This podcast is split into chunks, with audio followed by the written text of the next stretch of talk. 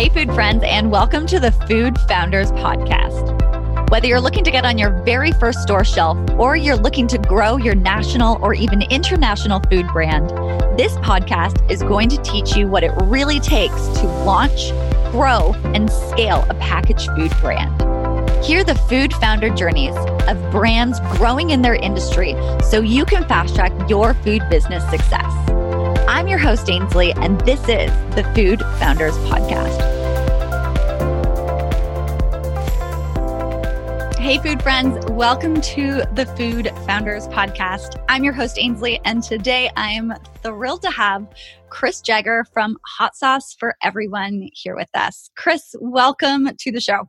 Hey, Ainsley. Thanks for having me. Really excited to have you on here and have you share the story of your hot sauce and everything you're doing at the Good Factory as well. So, could we just open it up with you sharing a little bit about um, what is Hot Sauce for Everyone and what are you working on over there? Sure. So, Hot Sauce for Everyone started about nine years ago. One of the co owners of the company, Jonathan, he is kind of a a food wizard, and uh, he started doing them in just just small little jars because uh, our hot sauce is a classically fermented hot sauce. There's no vinegar in it, and so we ferment all the peppers for at least a year and a half before we start bottling them up. So he started experimenting with it about nine years ago, and then he was selling them through his our other friend, our other like co-owner Christian's restaurants that he has in Ashland, Oregon. And so that was the conduit for selling the hot sauces for years. And then about five years ago, those guys hit me up and asked if I would be able to grow peppers for them because they got tired of buying peppers um, on the wholesale market that were kind of questionable quality. And so since I've been growing, you know, 30 plus acres of veggies for, you know, 16 plus years here in Southern Oregon, I kind of jumped at the chance to have a bulk crop that I could grow. And so I've did that for probably the first three years for them. And then there was an opportunity where we saw that we could start scaling up um, outside of just the restaurant. And so we kind of, instead of it just being a kind of a, you know, off the cuff kind of like let's see what we can do. We actually started getting serious about it and looked into building out a processing kitchen and getting all the proper equipment but that has taken time. So you know it's over the last two years since i joined the company as a co-owner um, we've just been building out the proper equipment base and kitchen base as we are kind of growing and scaling the the company's sales. So that's the that's the broad overview of what we're doing. Um, and we have right now we have seven different SKUs of sauces that we're we're selling, and uh, it's a pretty wide gamut of flavors. So going to find all of these like processing equipments and really starting to figure out how to take it from small batch to large batch is it's not an easy feat. What were one of the big or what were some of the big lessons that you had as you guys were going through that process and really getting that all set up yeah. So, I mean, really for us, it was we operated for about a year in our old, like very small kitchen setup with the idea that we would just immediately jump to a, a co-packer or a co-processor, um, that we would just hire, you know, another company to do all the the making of it and then we would just go by and easily just pick up the finished cases and then we're on our way and then we quickly realized that in this world of kind of artisan scale food products that there's it's kind of like in uh, organic vegetables, there's a dead zone of uh, economy of scale that makes sense. And so we quickly saw that we would we were nowhere near big enough yet to use a co-packer or co-processor. So we kind of were gliding through an entire year where we were just like, oh yeah, next year we're going to use a co-packer. And then we when we started checking in at the end of that year, um, we realized that that wasn't going to work for us. So we kind of had to scramble and kind of throw together some equipment that wasn't ideal, but it would at least allow us to keep scaling and, and doing it ourselves.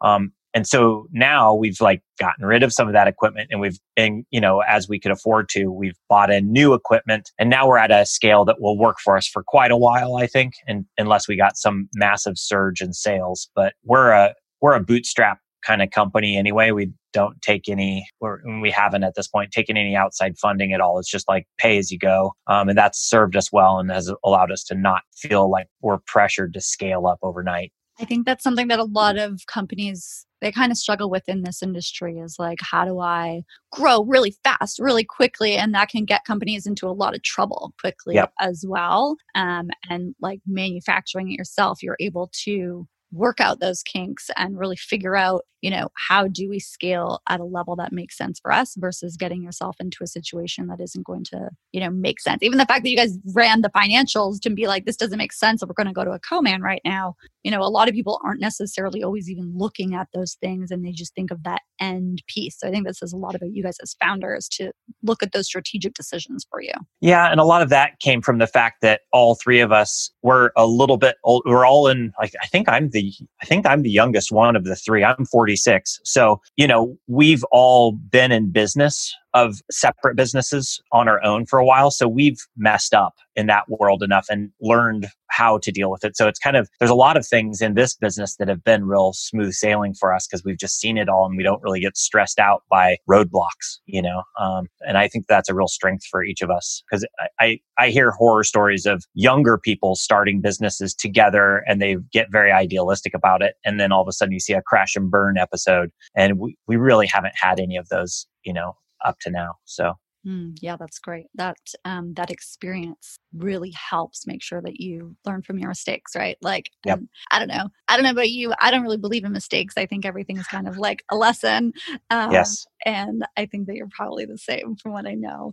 So Yep. yeah, everything is a learning opportunity, right? And it makes it all a little bit easier moving forward. yep, I agree. You obviously have learned a lot throughout this, though. Um, what like looking backwards, what is something that you wish you knew right at the beginning when you came on board that you have now figured out? Well, I mean, the biggest one is probably that COVID was going to happen. I mean, I mean, that's that would have been a good crystal ball to know. Um, You didn't but- figure that out before? Come no, on. No, no.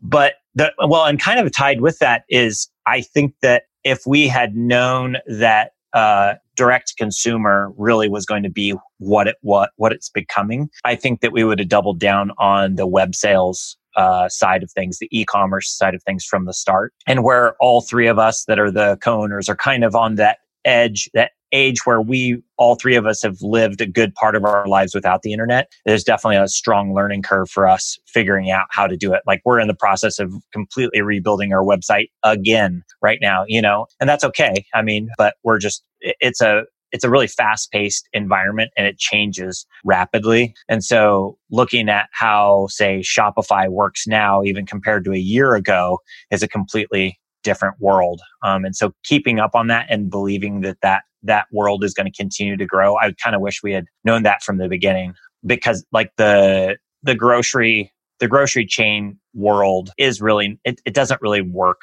for us personally. Some people like it, but I just have never wanted to have to scale that much that fast to have that kind of volume availability.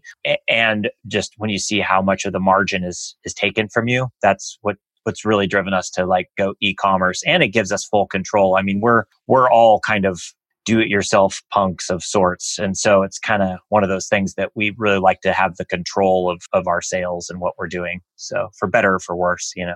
And imagine with your product as well, considering the fact that it ages for a year to really get those flavors, that scaling up from a retail perspective as well. That kind of throws things all off. If you get a massive order in three months, that makes it a lot more difficult. Yeah, and that's one of our biggest the biggest uh, challenges that I think that we see is between the manufacturing logistics and the marketing logistics for us, and say or sales, not actually marketing, but our sales logistics, and and those two worlds clash heads more often than not because we have even though it's a shelf stable product, we have we have a, a living product basically that's on the shelves, and so it, it is it's that kind of like like we have a couple restaurants that consistently are using our our product in bulk and once they kind of reopened after the initial covid thing we were we were on this like curve of what they needed from us. And then all of a sudden we just see these massive jumps. Well the way that our production logistics work in the kitchen we couldn't just immediately start making gallons and gallons at a time because we're we either have to be bottling the gallons or we have to be bottling the 8 ounce bottles you know? And and so that's been a learning curve for us is figuring out how to balance those two worlds. Um, and it's it's a challenge, but at the same time, it's the folks that I have kind of behind all this helping us figure it out. They're down for the challenge, which is that makes it work. You guys have been able to have this really unique brand presence, I would say. Um, I personally love your guys' labels. I think they are unique and really stand out. What is kind of the the heart behind that side of the business? Yeah, I mean, it really it really comes down from I would call it like zine culture. Um, that kind of we we all come from like a pseudo punk background pseudo i don't know like my one of our co-owners he he ran a like a huge reggae sound system for years you know kind of that like street culture kind of just kind of on the fringe of society kind of culture and we're all like we're just normal run of the mill people and we're just doing our thing running our own businesses but we all come from that background of the you know like Jonathan, who's the oldest, you know, he was he was in the punk movement in the late 70s early 80s even you know and so it it's kind of that diy kind of world um, art culture music and then food.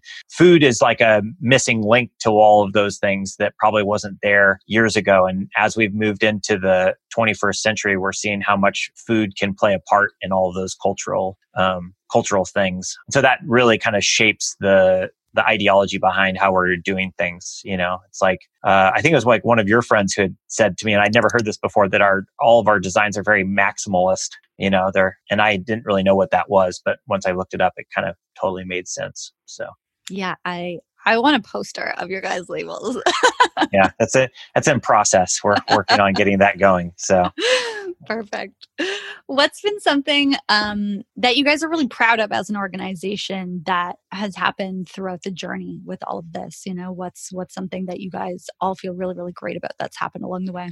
Uh, that as as founders and co-owners that we all still talk to each other and we're still all friends. I mean, I think that's the biggest thing. We're all we're all we don't get too narcissistic or or ego driven that we ever can't listen to what the other says. I mean, we disagree on things, but we're really good at harassing each other about stuff too and take it tongue in cheek, you know, and like, you know, at the end of the day, there's no reason to get too worked up about things. I, I really think that that's probably one of the driving forces that keeps us strong. And, uh, and we're not all three of us are not working together each day either. So Christian is running his restaurants, which is like an hour away from the farm where all the processing is done. Jonathan actually is living in Arizona right now. He'll be coming back up for pepper harvest and processing this fall. Um, so we have that space that with each other, you know, and I, I'm kind of running the day to day with the the sauce company right now. So it, and they both trust me that I'm doing the right thing. And we all check in with each other regularly, but there's not a, not a micromanaging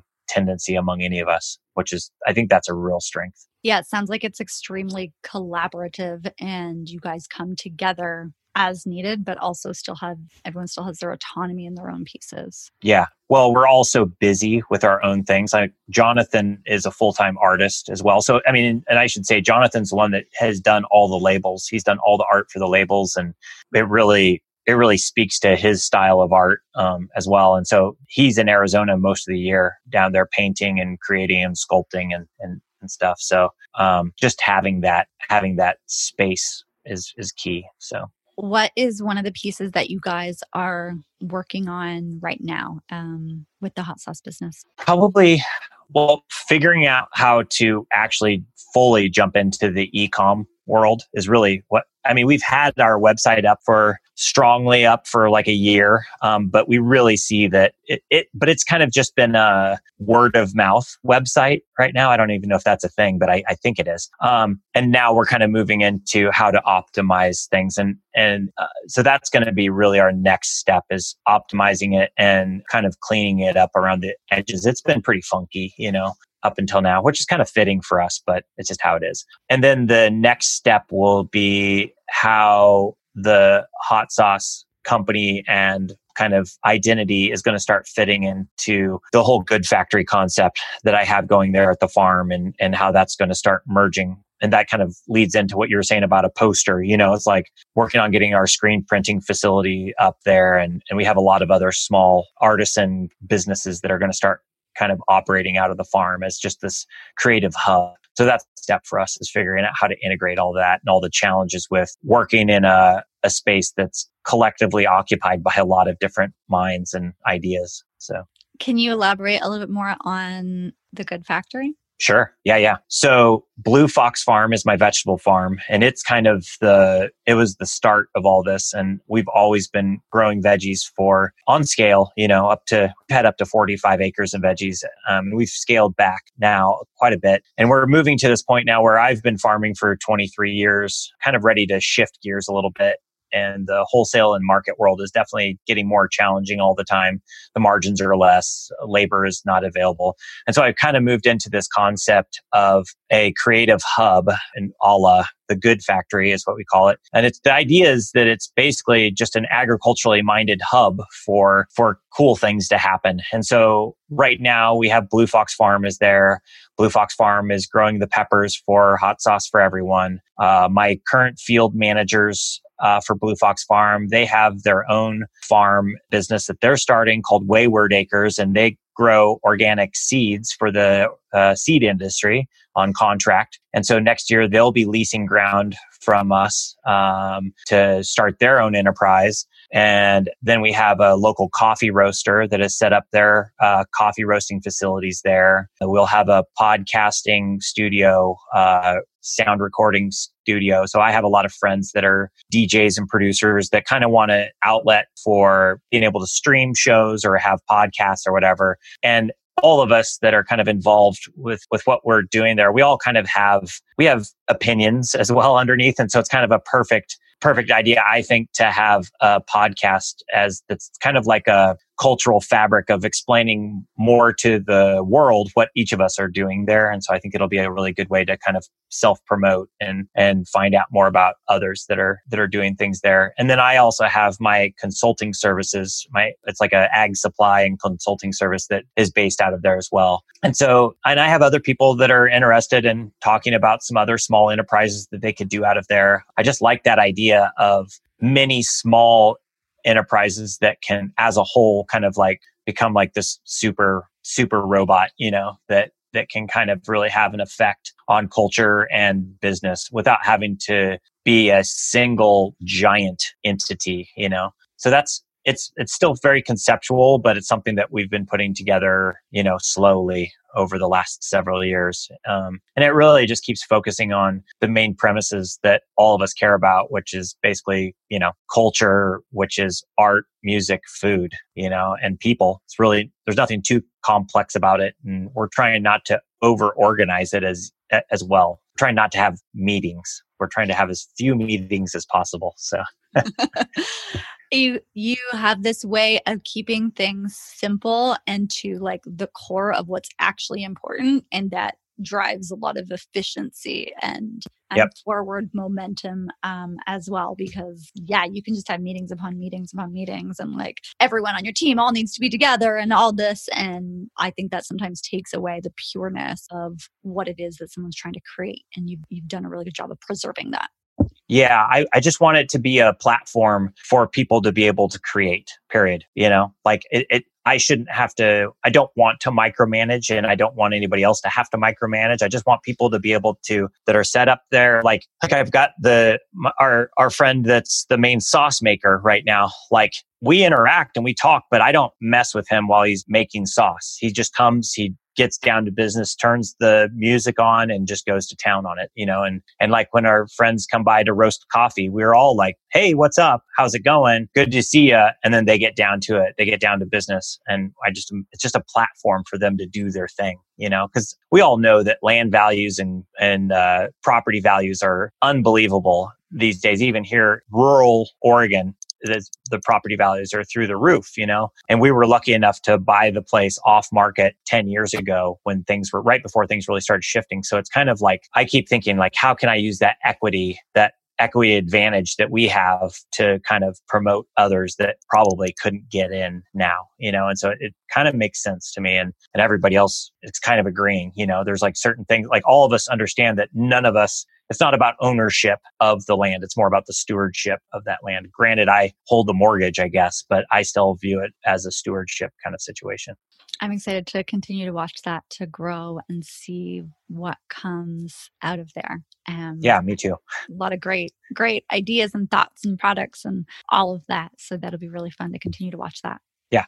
What advice would you have for anyone who is just starting out? Maybe they're even just thinking about starting a packaged food or beverage business. Um, what guidance would you have for them? probably i'm a i'm a big advocate for kind of storyboarding ideas and i think the work that i did with you earlier in the year definitely solidified that for me like frameworks of like really thinking through all the parts and really writing that down and drawing that out ahead of time you know, like breaking whatever that idea is, breaking it down into all the parts that are going to make the whole, you know, whether that's materials that go into making the product, packaging that goes into making the product, labor that goes into making the product, all of the, all of the hard facts about making that product and just writing everything out that you can first. And then being able to organize your thoughts around that because I, I have a lot of friends that will have a great idea, but then as soon as we sit down and start brainstorming together, you just see that there's this massive,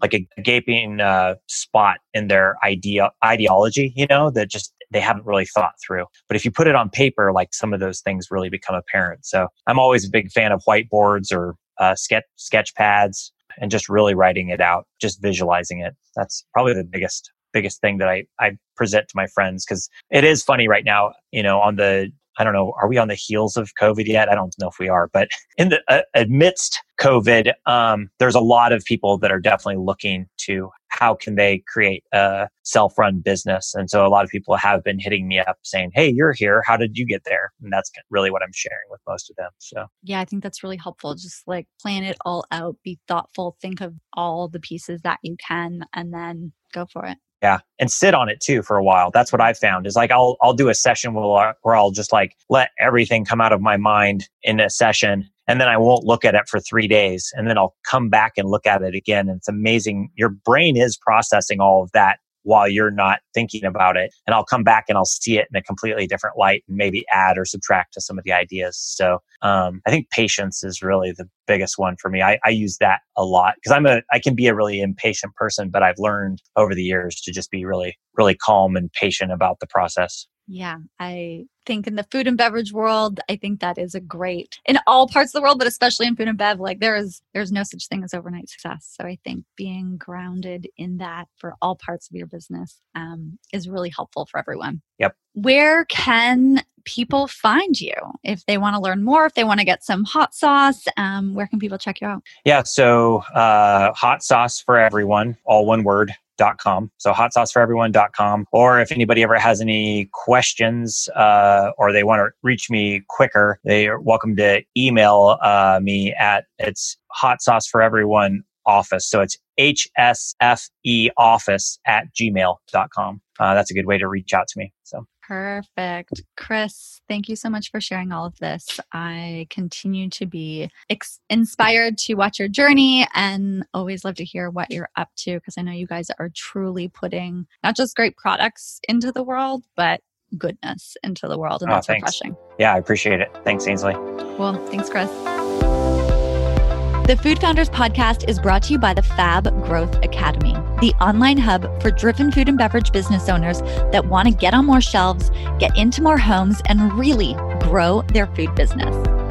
Inside the Fab Growth Academy, FAB standing for food and beverage, you'll have unlimited access to tools, resources, and training from myself and my food friends. So if you know you have a great product, let's work on building the business side of things so that more people can enjoy it and you can make the impact I know you want to make with your business. The Fab Growth Academy is now open. So hop on over to growmyfoodbrand.com to join me and your fellow food founders inside the Fab Growth Academy. I cannot wait to see you in there and help you grow your business.